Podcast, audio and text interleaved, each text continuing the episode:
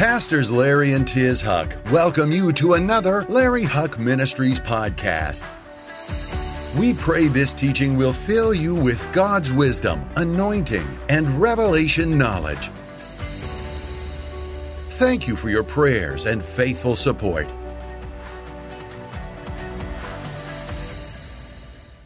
The book is written on the steps to get through any challenge in life. When this came about in our lives, and I'll recap in just a moment, but this diagnosis of cancer and leukemia with baby lion were huge things to deal with.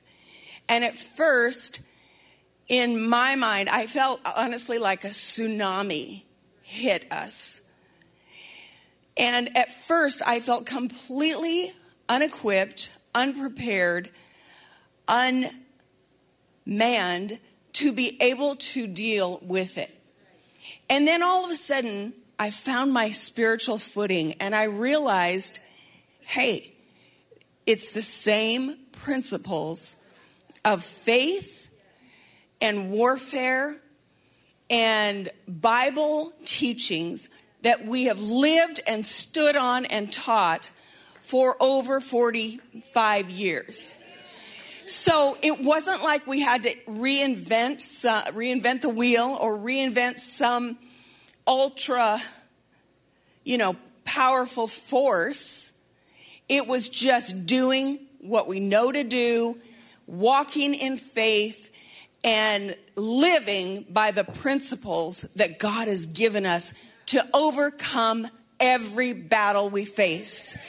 So, like I said, this book is not just about dealing with cancer, although it is a great book to encourage people in that regard. But it's about overcoming the challenges that are in the world and that the enemy throws at us, whether financial, whether in our family, whether in our relationships, whether in all these crazy things going on in the world of instability, where do we find our footing? Right smack dab in the Word of God and in His promises. How do we stand on a solid rock when all the rest is sinking sand? We grab those promises of God and we stand firm. No matter what tries to bowl us over, I, I said two weeks ago in part one is that, you know, you have to find your footing in a storm.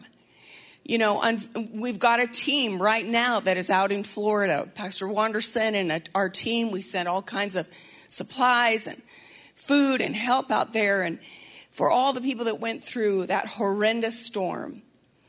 And I use the illustration though is that if you watched the news reporters in that storm that you know these hurricane winds are coming against them you always see them get their stance and you see them lean into that storm and that wind and that's how they keep their footing in the midst of that horrendous storm well spiritually you know we live in a world we're not of this world but we live in this world and so there's things that go on. And when these winds or storms come against us, they can blow us over. And we can find ourselves, you know, being, being, being dis- disheveled, being blown around, being uh, helpless.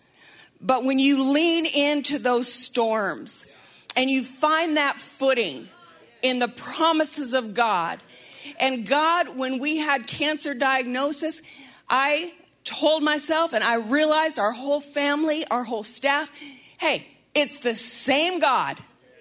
Whether it's a cold, whether it's COVID, whether it's cancer, He's the same God yesterday, today, and forever. And there is absolutely nothing too hard for Him. Now, I want you to listen to me today because it's very easy as believers just to kind of not let things sink in. Because we hear these scriptures so often. We hear about God, we sing about Him, and sometimes it's just kind of Oh, yeah, just rolls off.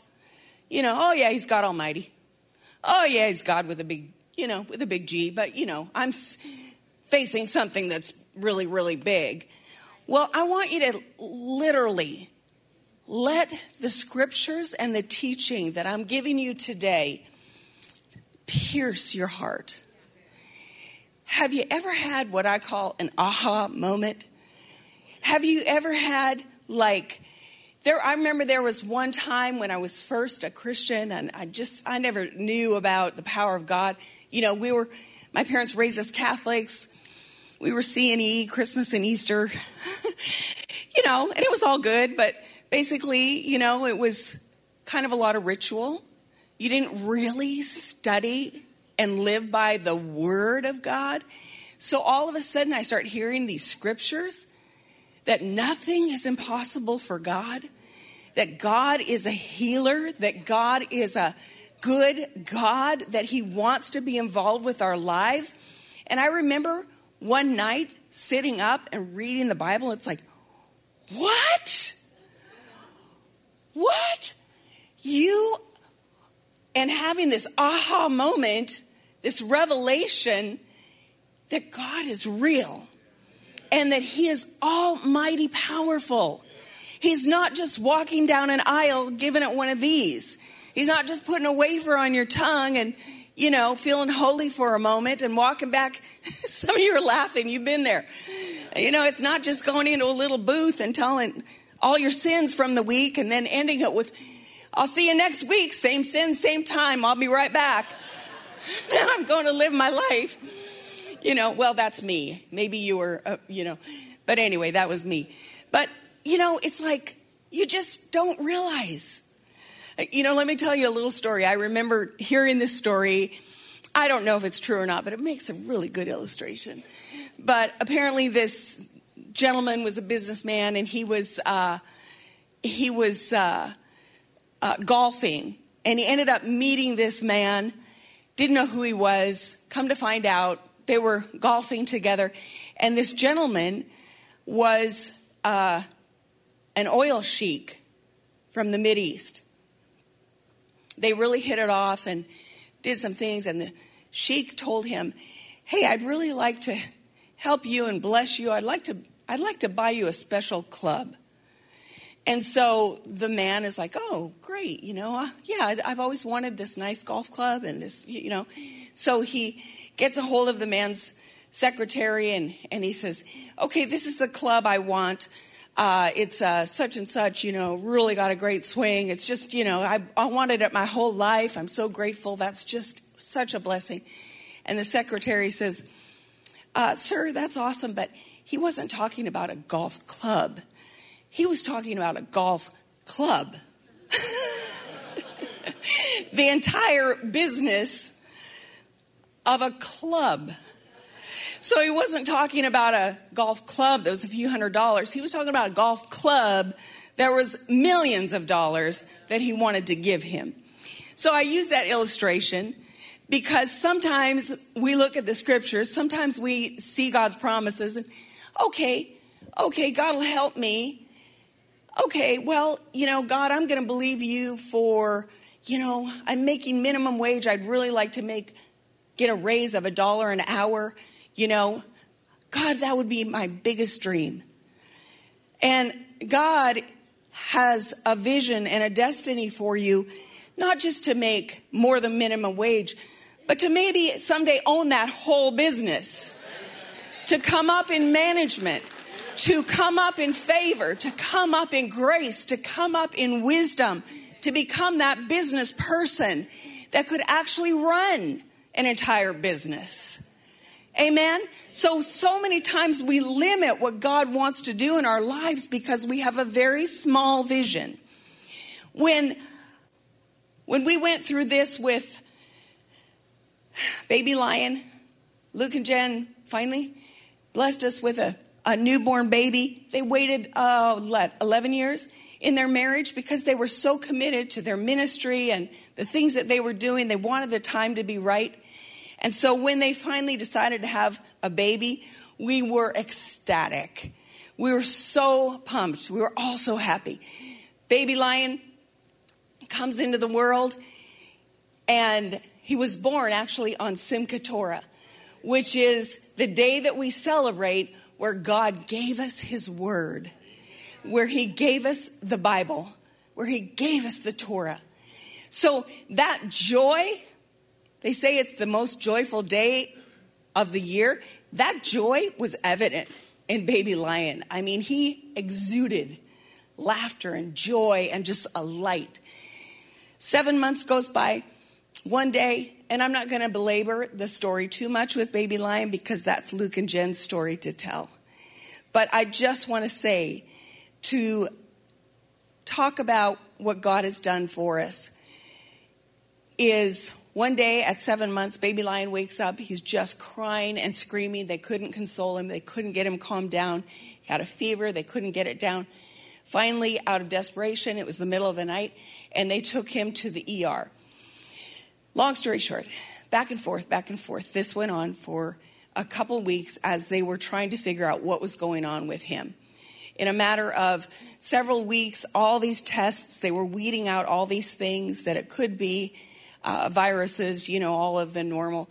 Then they started realizing, okay, there's more that's going on here. So they started doing all these other tests for bigger things.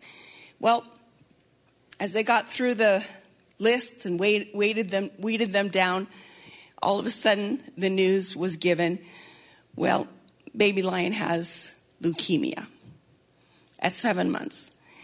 Well, childhood leukemia comes in several different forms. But when leukemia comes in a seven month old child, it's completely a different ball game than, say, a teenager or even a five year old or a seven year old, because a seven month old baby is not equipped to fight these things off, to have an immune system, to have all of the things that it takes to overcome something of that magnitude. So the day they got the the news. We were all there, and the head of the oncology department of the Children's Hospital came in, sat down, told them what was going on, and said, This is how we're going to deal with this. We're going to admit you today. We're going to start chemo on Lion today. He will be on an IV for chemo for two years. You'll live in this hospital for probably six months in this room. A room on the fifth floor where all the children with cancer live. So instead of going home to their apartment and putting Lion to bed or laying down with him on the floor, rolling around, laughing, playing, pushing him through the park in the stroller, dressing him up in all the cute little clothes that they had gotten him, in his baby blankets that was all coordinated, baby lion, all these things. Nope, right into this hospital crib, loaded him up, completely put a port in his heart that would feed him the, the chemo for the next two years. He's got all these cords coming out of. They put him in this baby crib. He can't even move because he's all corded up. So, how do you deal with that? How do you deal with that? That's not a little thing. That's not something, okay, well, it'll pass. This was life and death for their precious newborn. And I won't go into the statistics, but the statistics were not good. The statistics of a seven month old getting through this and getting past it. First of all, they couldn't even find any statistics to back it up because it was so rare. So they searched globally, and there was not even one case they could find of a baby that age surviving this. So, how did we get through that? So, hold that thought. So, within a year of us fighting that together as a family, in one, within one year, all of a sudden, uh, you know, I think I, I told you, but I, we were in Israel, had a tour there of 160 people or something. We're dedicating our ambulances that we all bought together for Israel. Uh, they're not just an ambulance, they're a life saving ICU unit that is like a hospital on wheels. Uh, I think we're working on our 10th one right now. And so, pardon? Eight? Oh, amen. I thought you said eight. I was like, don't, don't, don't, no, no, no. Thanks, Andy. Andy's always on everything. We love you, Andy. I'm just teasing you. So here we are dedicating this ambulance, and lo and behold, we're standing at B'nai Zion Hospital, which we have supported for many, many years, and we're at the entrance. All of a sudden, shoo, these lights and and sirens, and this other ambulance pulls up with a patient in it. We're standing there, and all of a sudden, somebody looks and they, that's our ambulance. It's got our logo on the side. This ambulance donated by uh, New Beginnings Church, Larry Huch Ministries. And we were just, we were jumping, we were screaming. I mean, you know, it was a life and death in this ambulance, but we were so thankful and so excited to be a part of seeing the fruit of our labor and to see, my goodness, what we're doing. Look at it, saving lives, literally. And so we're all laughing and, and so excited, all our people. And then all of a sudden, another one pulls up, and it's also ours. And Dr. Rolfe, who's head of the hospital, he's standing there. He goes, What are the odds of this? He said, Surely God is showing you the fruits of your labor.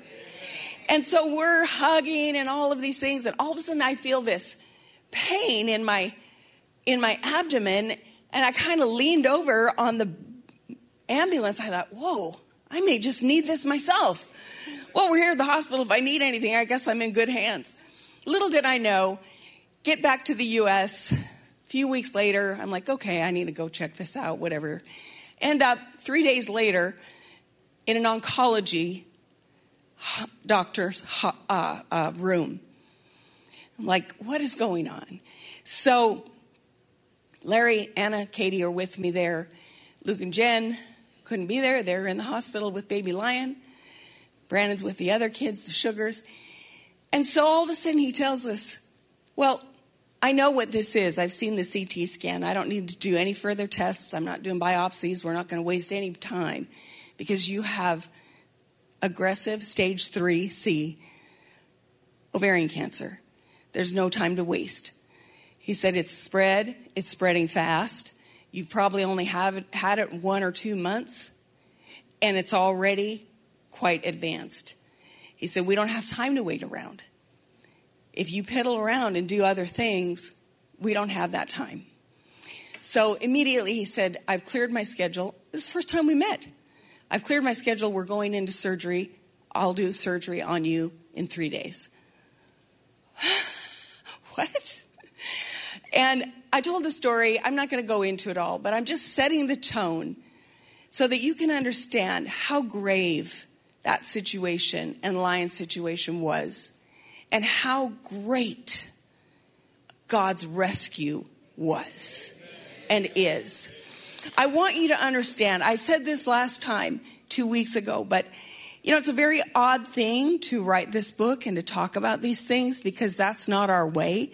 Larry and I are not people that, in our family, that shares everything. You know, we, we share the victory at the end of it, but we don't get up, you know, on Sunday and say, Church, Come on, y'all, we need prayer. I mean, you don't ever see Larry kind of roll out. Really going through it this week. I know y'all have needs, but I got some needs here. So, you know, I mean, you just, you don't see that in us. We're pastors. You know, we're leaders. Our leader is to bring you into the presence of God. Our leadership is to bring you into the promises of God. Our leadership in our lives is to lead the sheep into the greener pastures. So when this hit, it was like, you know, all right, we'll get through this. But to write about it, number one, it was very intensive and very painful because once we got through it, I put it all in the rearview mirror. I wasn't I wasn't discussing it. I was like done. I'm done. I'm moving on. I got hair again. I got some energy. I'm getting on with life. and then Charisma asked us to do a book, and I'm like, oh, yeah, we can do that, you know. But once I had to start talking about it in the book, it was like, oh, I forgot. I forgot how intense it was.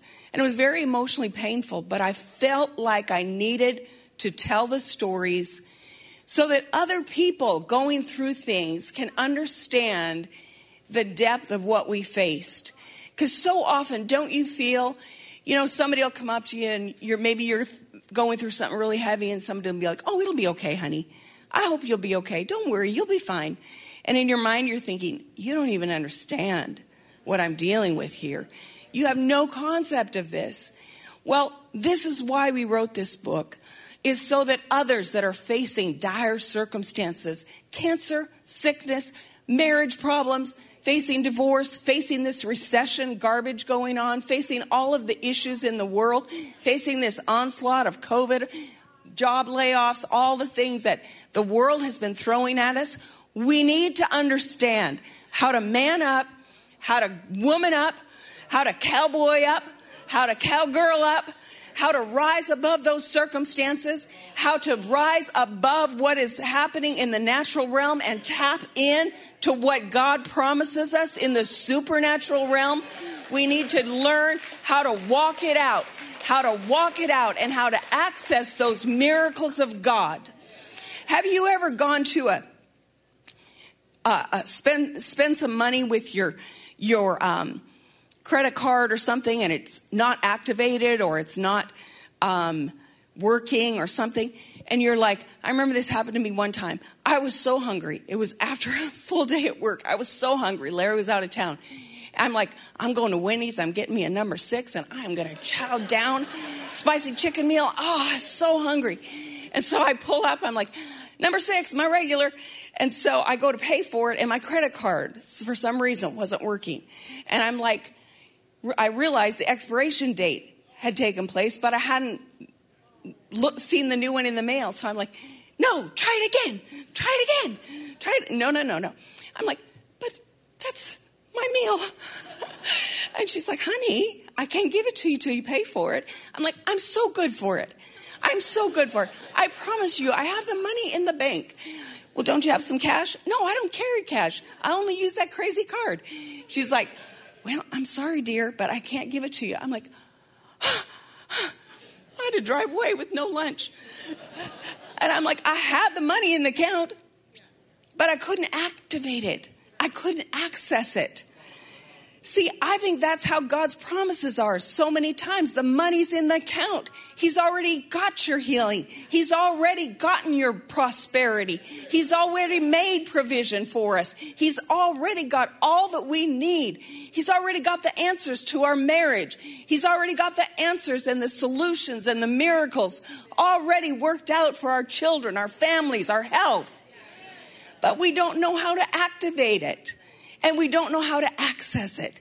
So, this is why we wrote this book, because when we faced this and we realized, okay, same thing we've always been doing, same thing we've always been doing.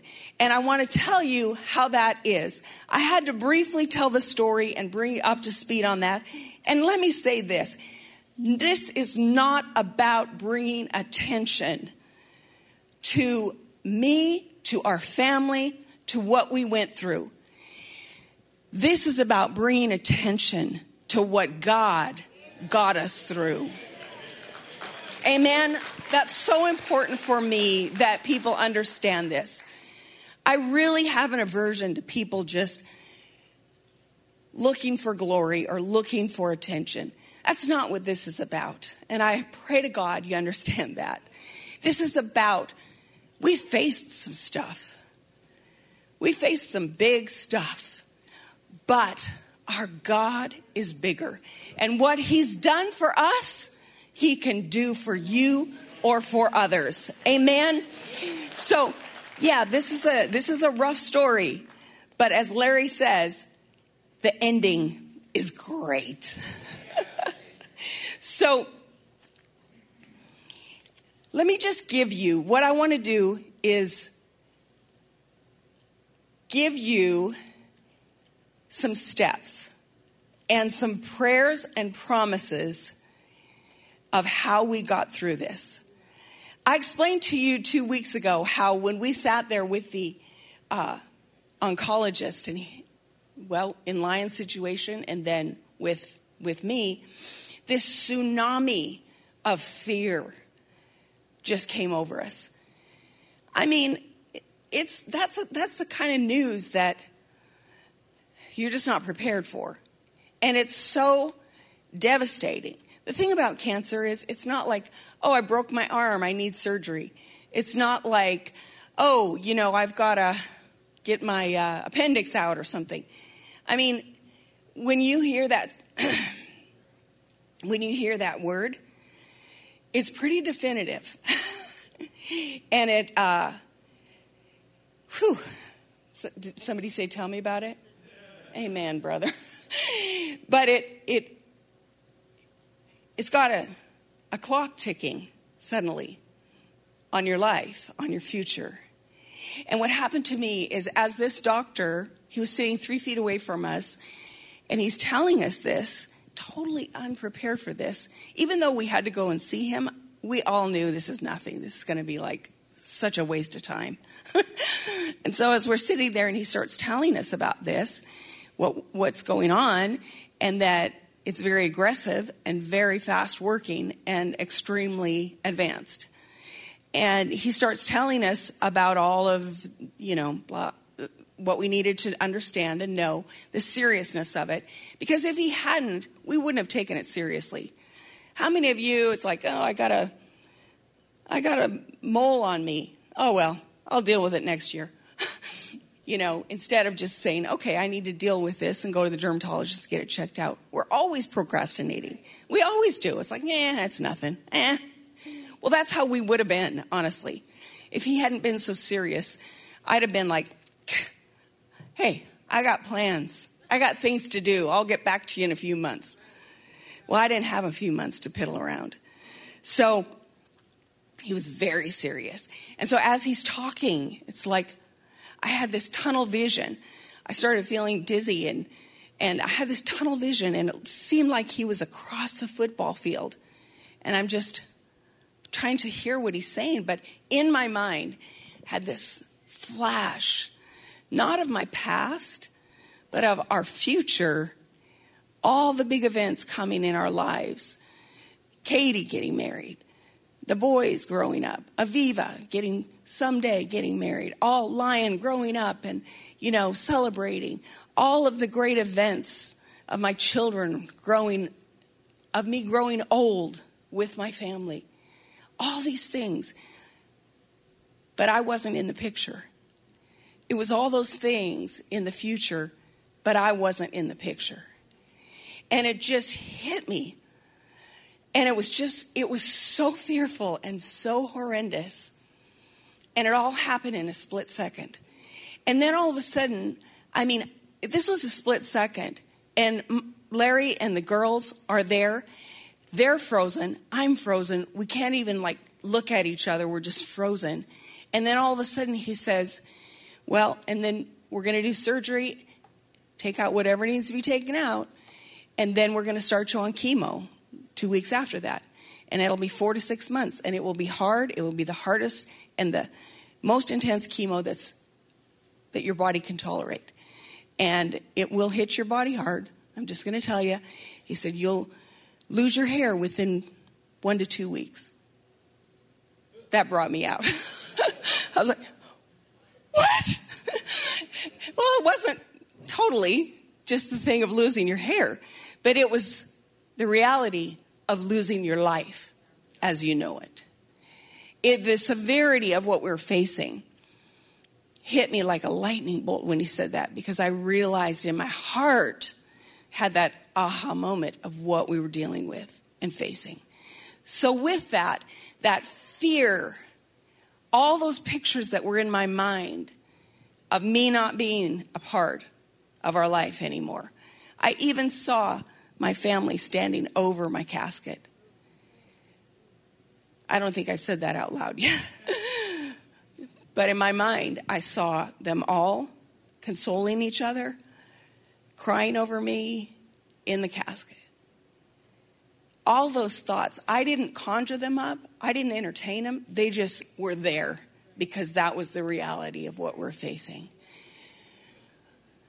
So, anyway, when I started crying, then everybody rushed over. Larry, Anna, Katie rushed over. We all grabbed each other and just sobbing, listening. And then in that in that moment, we all started muttering, That's all right. God's bigger than this. God's bigger than this. My kids said, Mom, you're not a statistic. You're not a statistic, Mom. God is greater. God is greater. This is nothing for God. This is not impossible. This is not what it's going to be. You will live and you will not die.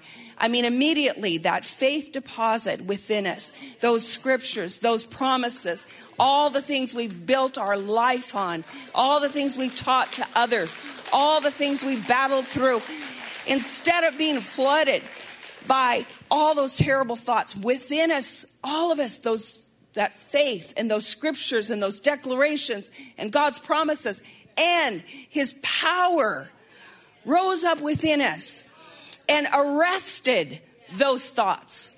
Arrested those thoughts. Was it still real? Yeah. Was it still scary? Yes. But that tsunami that was trying to take us away from faith was arrested and stopped.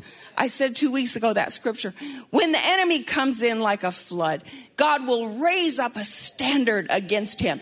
Did you always kind of wonder what that really meant? Well, think if a tsunami is coming in and rushing to take over whatever is in its path, that's an, an attack from the enemy, a flood. God said, I will raise up a force equal or greater to stop it and counterattack it. And that's exactly what happened in that moment. That's exactly, hey, I'm not just giving you words or preacher's hype.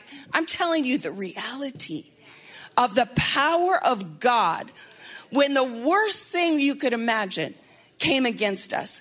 And God met us at that point of need and began immediately to reverse that process and reverse those reports.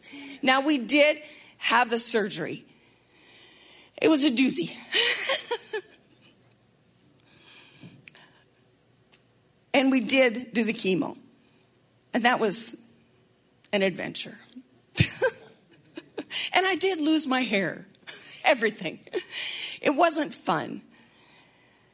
But when you're facing cancer, I know some people said, well, if you really believe God, why did you do the surgery and why did you do chemo? Why didn't you just trust God? Well, I did trust God, but I did everything in the natural that I possibly could to arrest this. This was a big issue. This was a big life and death. I wasn't taking any chances. I don't believe there's a conflict between medicine and spirituality. I believe that God has given medicine, and I believe God has given scientists and breakthroughs, not to be in opposition, but to work with God. He is the author, an, the creator of all wisdom, all knowledge. Hey, we're not still driving around in a horse and buggy. We're not still trying to carve a wheel out of a stone instead of a square trying to push it around. God gives us wisdom to grow and to have knowledge and to move forward. So, all these things are advances that I thank God for. So, we did everything in the natural that we could, and then we believed God to put His super to that natural. And that's what God did. So, even on the day, the checkup after the surgery, my tumor marker had been like 400 pretty high tumor marker for cancer in my body. The day after the surgery, between the surgery and God's miracle, I was down to a normal reading, cancer free. Amen. Then we went ahead and we did the chemo because if it comes back, it comes back with a vengeance. We weren't taking that chance. And so we did it. So all that time and even to present, I have been cancer free. Amen. So has Lion. Same thing. Lion just turned five years old this week. And I'm telling you, he is a wild man.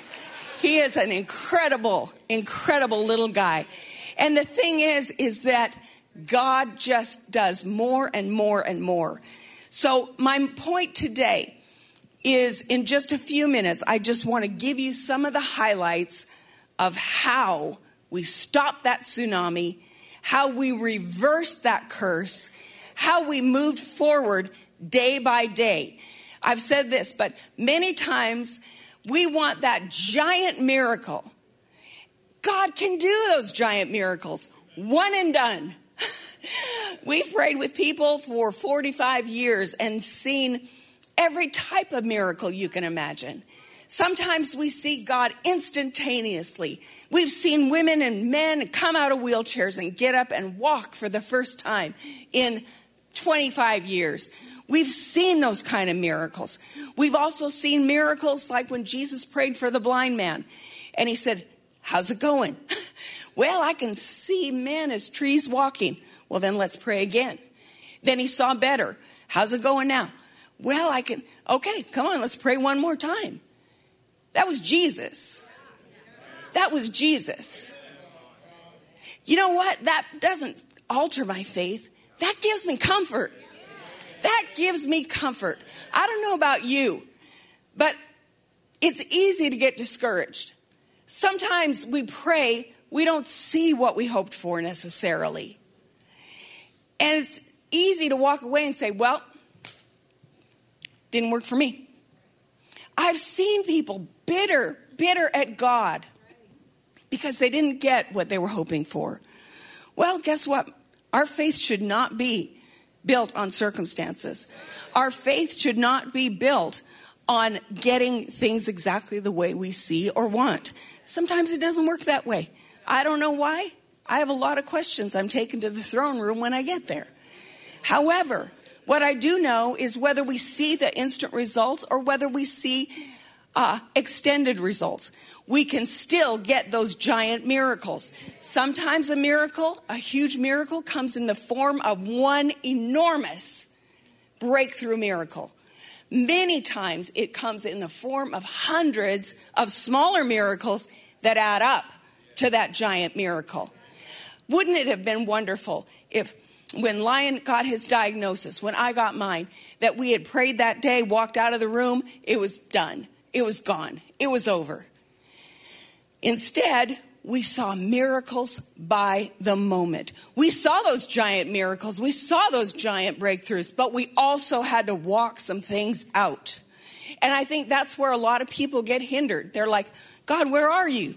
What's happening? Why am I having to deal with this? Uh, sometimes I'd wake up in the morning when this was all going on, and my first thought would be, Is this still going on? I'm the type of person that's very impatient. Not because it's just, you know, not because I'm imposed upon, but because I've got things to do. And I'm very impatient. My family teases me because years ago, we were talking about a family vacation, and Larry says, Hey, well, I said, because I'm from Montana, and I said, I want us to go to Montana. I want us to go. I want my kids to see Yellowstone. I want my family to see what I grew up in. And Larry's like, oh, you know, we could rent a, we could rent an RV and we could drive up the coast, Highway 101, and we could just, you know, take our time getting there. And I said, no, I want to get there and be there. I don't want to drive. I want to get there and be there. so that became our family motto. The next Christmas, my kids made a doormat, had a doormat made for me. Get there and be there. so I just heard, we were talking about the other day, Katie said that's even a motto on the staff right now get there and be there. I like to get it done. I don't like hanging out in, you know. But with this whole adventure, sometimes I'm not kidding. I wake up in the morning, I'm like, is this still going on? and having to deal with things sometimes gets a little tedious, gets a little, little anxiety going in us, right? But that's when we still fight the fight. How did we deal with that tsunami? Immediately to my mind comes Isaiah 41:10. Fear not, for I am with you. Be not dismayed, for I am your God. Not somebody else's. I am. He's my God. I will strengthen you, help you, and withhold you with my righteous hand. In other words, picture that. God said, Don't fear. Don't fear. I've got you. I'm going to strengthen you, equip you, and I've got you by my hand. You know, one time in Portland, this guy came in. He, he, he, he'd been in a bad way of life and, uh, you know, caught up in drugs. His father had been abusive, all these different things. this story tears me up all the time. And so he was struggling with, he gave his life to the Lord, but he was still struggling with the internal issues. And he was feeling really condemned that, you know, he messed up and this and that. And he said, so he went ahead and he came back to church the next Sunday. And he was bringing his family into church and he's walking his little boy up the steps to the balcony. His little boy's about three. So he's got his hand. And all of a sudden, he said his little boy stumbled on the step.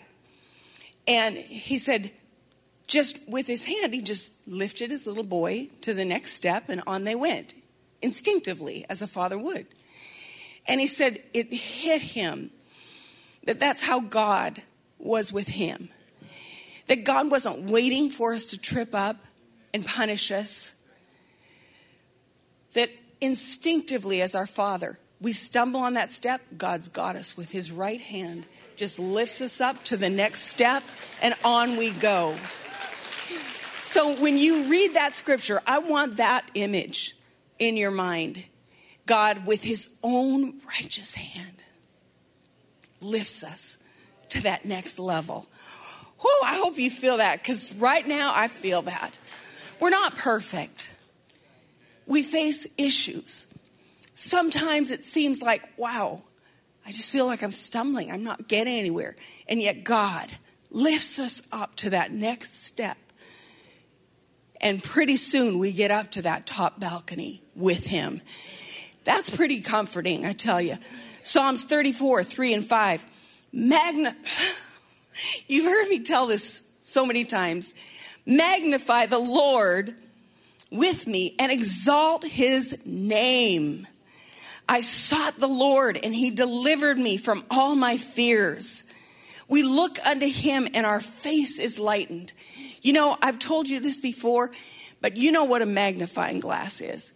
Do you ever like to go and take a telescope outside at night and look at the stars instead of a little tiny dot? Whoa. What does it do? It, you know, a magnifying glass or a telescope, it doesn't change how big that thing actually is. It just allows you to see it larger. And so, what that means is when you face a report of any type, whether it's like what we did or whether it's just, hey, I got some stack of bills that are this big and a stack of cash that's this big. What do we do? We don't magnify the problem. We magnify his promises. Well, you have a very, very, very small chance of making it. Well, guess what? I have a very, very, very great God who is bigger and more powerful than anything that I could face. He's bigger than a cold, he's bigger than COVID, he's bigger than cancer. So, what am I gonna do? I'm not gonna focus. First thing in the morning, you wake up, what tries to flood your mind? Bills, commitments, relationships, with us in these last few years, all that went along with that diagnosis. So, what do you do? Lay there and think about it? No. Immediately, oh, God, I magnify you. Whoo, Lord, I magnify you. Even if you're not feeling it, by choice, by faith, by dedication, by declaration, you choose to walk into the promises of God. You choose not to magnify all that's going on negative. You choose to magnify God and who He is. And you cover yourself. You fill your heart. You make that choice that I don't care what comes against me, I'm going to trust my God. I have a saying uh, fear comes when we picture our future without God in the picture. Isn't that what happened to me in those news when that tsunami? Fear painted the picture of my future without God in the future. Therefore, I wasn't in that future. But faith and courage comes when we picture our future through God in the picture. So, what did we do? We counteracted those pictures. I never even said out loud, even to my family, those images that went through my mind until I wrote the book. Because it was, I'm not going to voice that. But to show what happened, I want the steps of how we erase that to be brought to people. So immediately we began to counter those thoughts. We've always done this, but we began to envision me at all those things. We began to, God had given me Psalms 103. So I took Psalms 103 and I thought, all right, I'm going to live to be 103 should the Lord tarry and should should I not want to be here, but I'm going to live to be 103. And I'm going to grow old and I'm going to rejoice in the fruit of my life. I'm going to see every day, every moment, every second that God intended for my life to be. I'm not a victim, I'm a victor. I'm not a statistic, I am a child of God. I'm not going by a doctor's report, but God bless our doctors. But I'm not giving my life, structuring my future around a medical report. I'm structuring my future around God's promises. His very name is Jehovah Rapha, our healer. His very name is Jehovah Jireh, our provider. His very name that he gave to us is Jehovah Shammah. Whatever we need him to be, whenever we need him to be it. Those aren't things that we as needy humans made up or hope for. Those are his very names and nature that he told us he is. When we choose to know the names of God, when we choose to focus in on that, we begin to realize no problem is too big for him. And he has promised us when you focus in on his names, you understand his nature. And that's why I love this scripture on magnify the Lord and exalt his name. That's something that I do every day. My kids will tell you from the time they were little, I'd drive them to school. We'd have our prayer on the way to school. What did we say every single day? The names of God.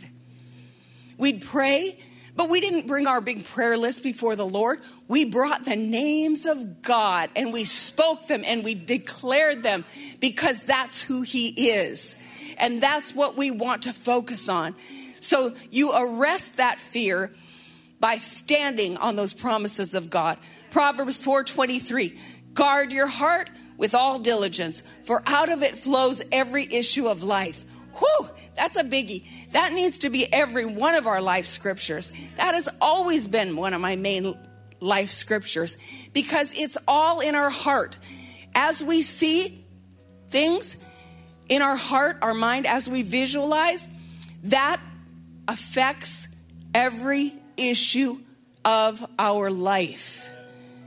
If I would have continued to see and dwell on me not being present, that would affect everything.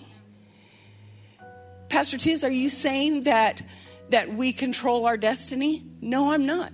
But I am saying God has an appointed time for all of us. But in the meantime, the enemy is going to attack our lives in certain areas and try to silence our voice, try to sidetrack us.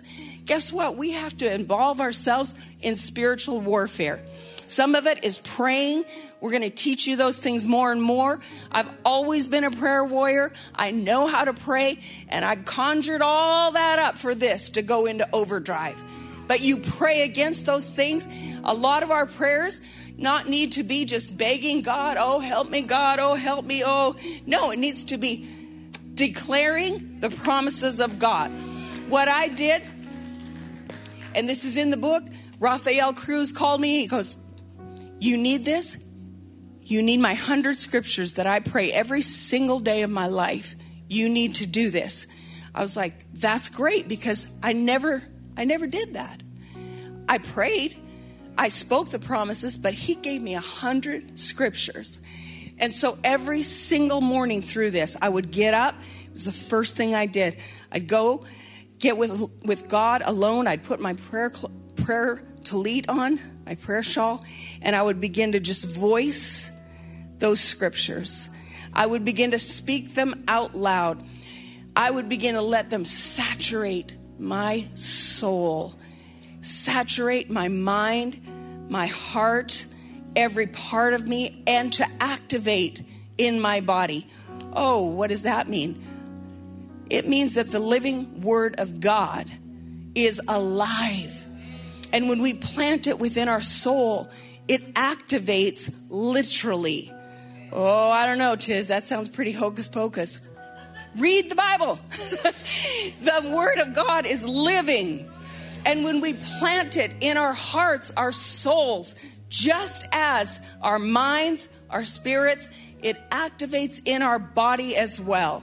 Oh, she's really getting out there on a limb now. I don't know about that. Try it. Try it. Try it. People say all the time, if I could just see a miracle, I would believe in miracles. Where's Baby Lion? Where's Tiz? Right here, two of them, two biggies. Come on, y'all. Look at it and see what God has done for us and let Him do that for you. What is wrong with trusting God? What is wrong?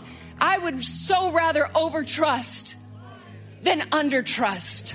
I don't want to miss out on a moment of my life. I don't want to miss out on one promise.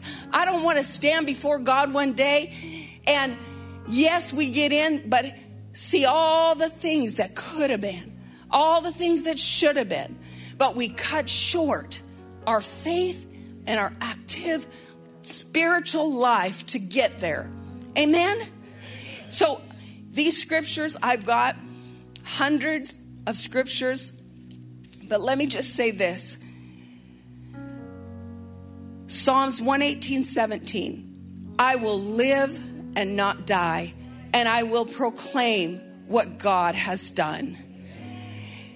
Just that alone, that scripture probably doesn't mean much until you literally are facing. And that was the first thing that I had to resolve in my spirit. I will live and not die. And I will declare the works of God. I had to convince my spirit and my heart I am not going to die from this. That was number one. It wasn't even, God, I want you to heal me or all of those. Number one, I had to understand that God gives us the power and the choice to grab hold of those promises. If not, those scriptures like that would not be in the Bible. I will bless those who bless Israel. Larry and I called upon our giving, our sowing, our merits, our life's work Said, God, we have sown into others. We stood in front of those ambulances and the hospitals in Israel while this was in my body, saving lives in those ambulances and those hospitals. I was calling on that. God, we have sown, we have saved literally thousands of lives by our works and our effort. Are you buying God's works? No. We are sowing and we have continued to sow, and that harvest is promised by Him. And we called that in for Lion and for me. Then we went on And we prayed and we prayed these scriptures every day. Bless the Lord, bless the Lord, bless the Lord, oh my soul, and forget not all his benefits. He has healed me of all my diseases. He has broken every curse and iniquity in my life. He has covered me and crowned me with his goodness and his promises. And guess what? He renews my youth every day like the eagles. I did pray that one. And I'm telling you, I know it works. Mark 10 27. Nothing is impossible or too hard for him. You are the God that heals me. Exodus 15 26. God's promise of who He is. God, you are the God that heals me. Declare it in your life. Don't just let the world come at you and run your life and your future. Rise up Grab the promises of God, stand on them firmly, put your foot down and declare nothing but the will of God. Amen. Amen. Isaiah 41:10 Fear not for I am with you as I said before. Psalms 34 3 through 5 Magnify the Lord, exalt his names, and he will lighten my face. I'm telling you, we can be so cast down you ever see people, you don't even have to hear a word out of their mouth. They're defeated, they're worn out. Hey, sometimes life just beats the tar out of us, and we are worn out. But what do we do about that? Stay in that position spiritually, mentally, and physically? How's that for a battle? You're not going to win that way. You have to choose faith. You have to choose that downcast position and emotion, you have to lift your heart and lift your soul and look unto God. Magnify Him. I'm telling you, when you go through chemo or you go through this, I'm telling you, it was not easy. You know, I'm a pretty aggressive, positive, happy, you know, person naturally. But it was tough. And I did not feel like doing any work. I didn't feel like doing anything. I mean, it was just, I felt mashed. And I had to choose to rise up in my spirit, lay hold of who He is, put on some praise music, put on some TV programs of faith preachers. I had to choose to fill my heart. I had to choose to get up and go sit under my tallit and speak those scriptures. And sometimes it was just all I could do to even get them out. Sometimes it's a lot of faith just to raise a tiny pinky to God. But when we do it, what did he say? I will strengthen. I will strengthen you. And as we look unto him, he will lighten our face. Why is that important? Because our face shows our faith. Our face shows our heart. Our faith face shows our spirit. You know, if you see somebody downcast, it's evident. If you see somebody excited, it's evident. If you see somebody confident and bold, it's evident and it affects your face. Well, I am smiling on the inside. Well, let it get out to your face. Because faith, I believe that joy and faith are married. I genuinely, genuinely do. And I always have, and I'm going to say it and then I'm going to close. But it's so important to put it on. Listen, I did not feel like being a leader. I did not feel like being a faith person. I did not feel like praying. I did not feel like being joyful. I did not feel like smiling. I can tell you that for sure. But that's all wrapped up together. And each one of those things I chose Sometimes, literally, I would roll out of my bed. I couldn't, I had an incision from here to here, and I couldn't just get up. I literally had to roll in and out for quite a while. And I would sometimes be so downcast, I'd be like, I need to get on my knees and I need to pray. And I would literally roll out just in my privacy, get down on my knees. And I just, sometimes I couldn't even speak to him.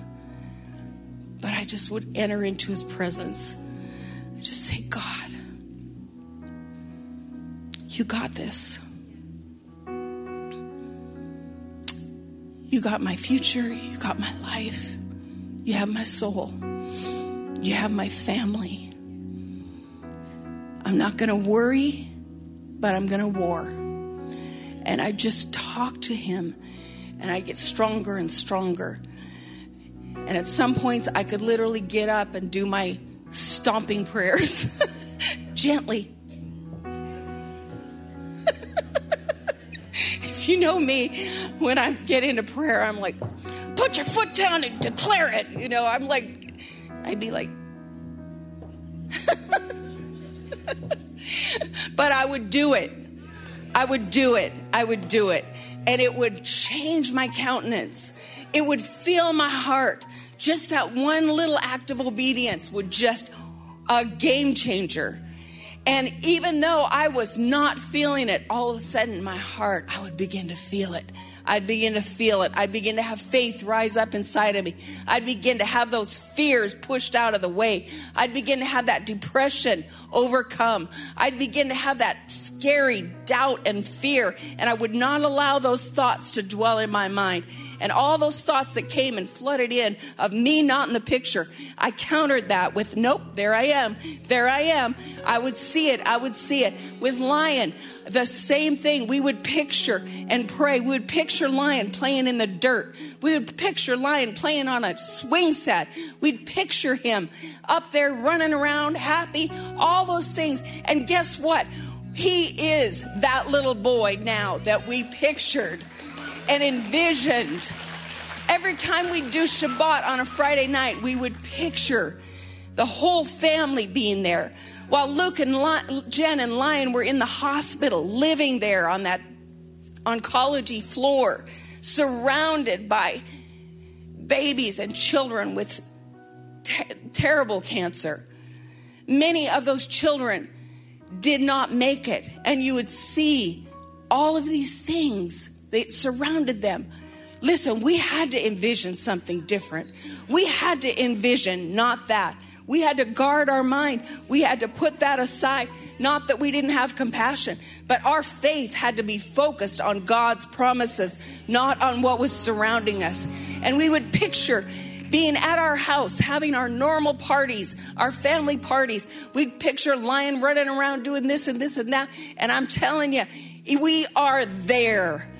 That's reality now. It wasn't just a vision or a hope. That's reality now. Amen. I'm telling you, faith is powerful.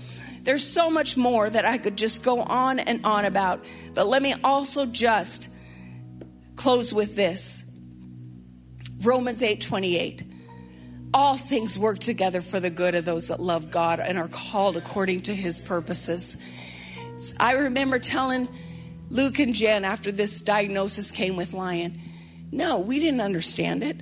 How do you how do you make sense of that? That's not in the book. That's not how it should have been.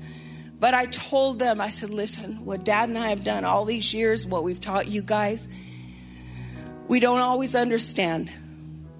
We someday, when we're with the Lord, will maybe see the broad picture. But what we do know is Romans 8 28 and that all things work together for the good of those that love God and are called according to his purposes. And God is a restorer, He is a God of restoration. He's a God that heals broken things. He's a God that repairs a broken world and broken lives and broken hearts and broken relationship. He's a God that is a giver, not a taker. And guess what? He is your God. He is your God. So, right now, I want us to stand together. I am telling you all these things not to paint a dark picture, but to show you the greatness and the light of what God has done. And just like I said a few weeks ago, if you know anything about art, if you look at, even if you look at the book cover that I created, I designed this because I wanted to show the darkness in the world with the light of God breaking through and piercing the darkness and hitting on your life right where you're at.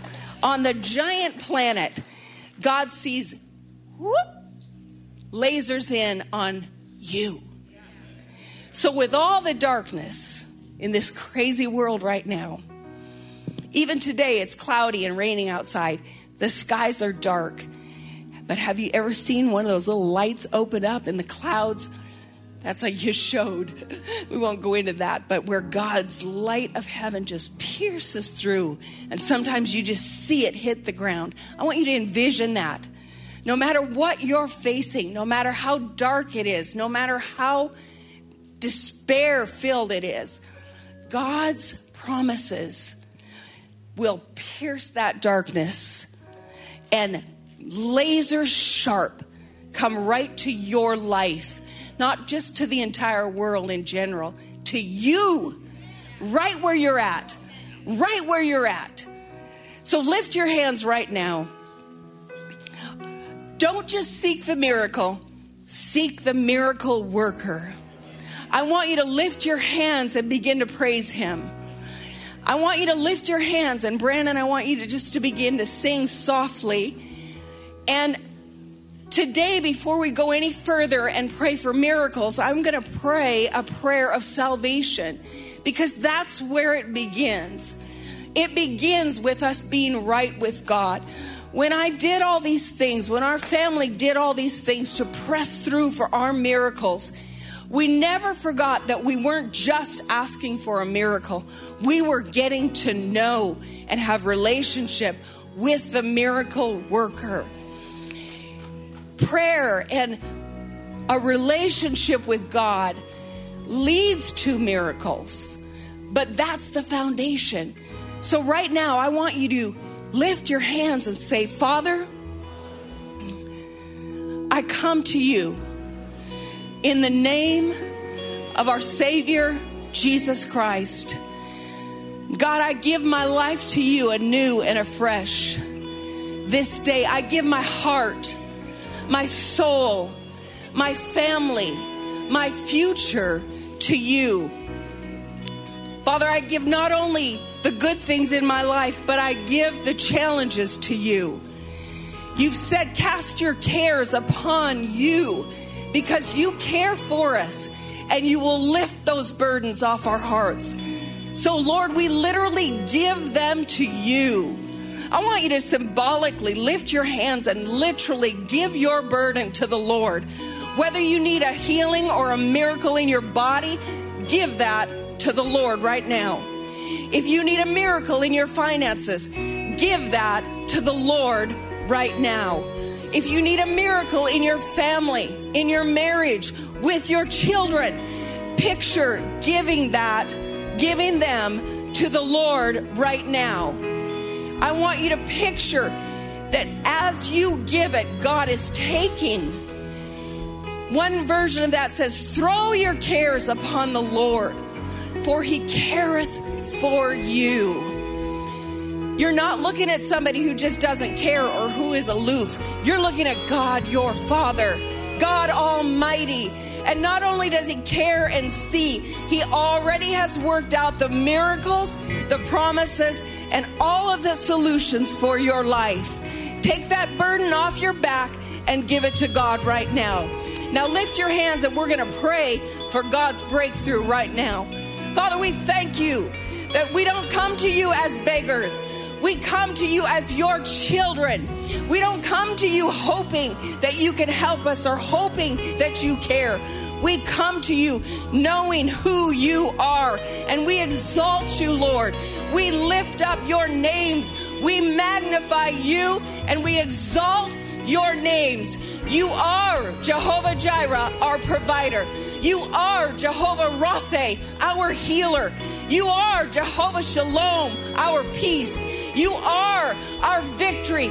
You are the God that goes before us, with us, and after us, confirming your word, releasing favor, grace, equipping, strength, your provision, your healing, your peace, your joy, your victory, your love, and God, your anointing to do what you've called us to do and be who you've called us to be.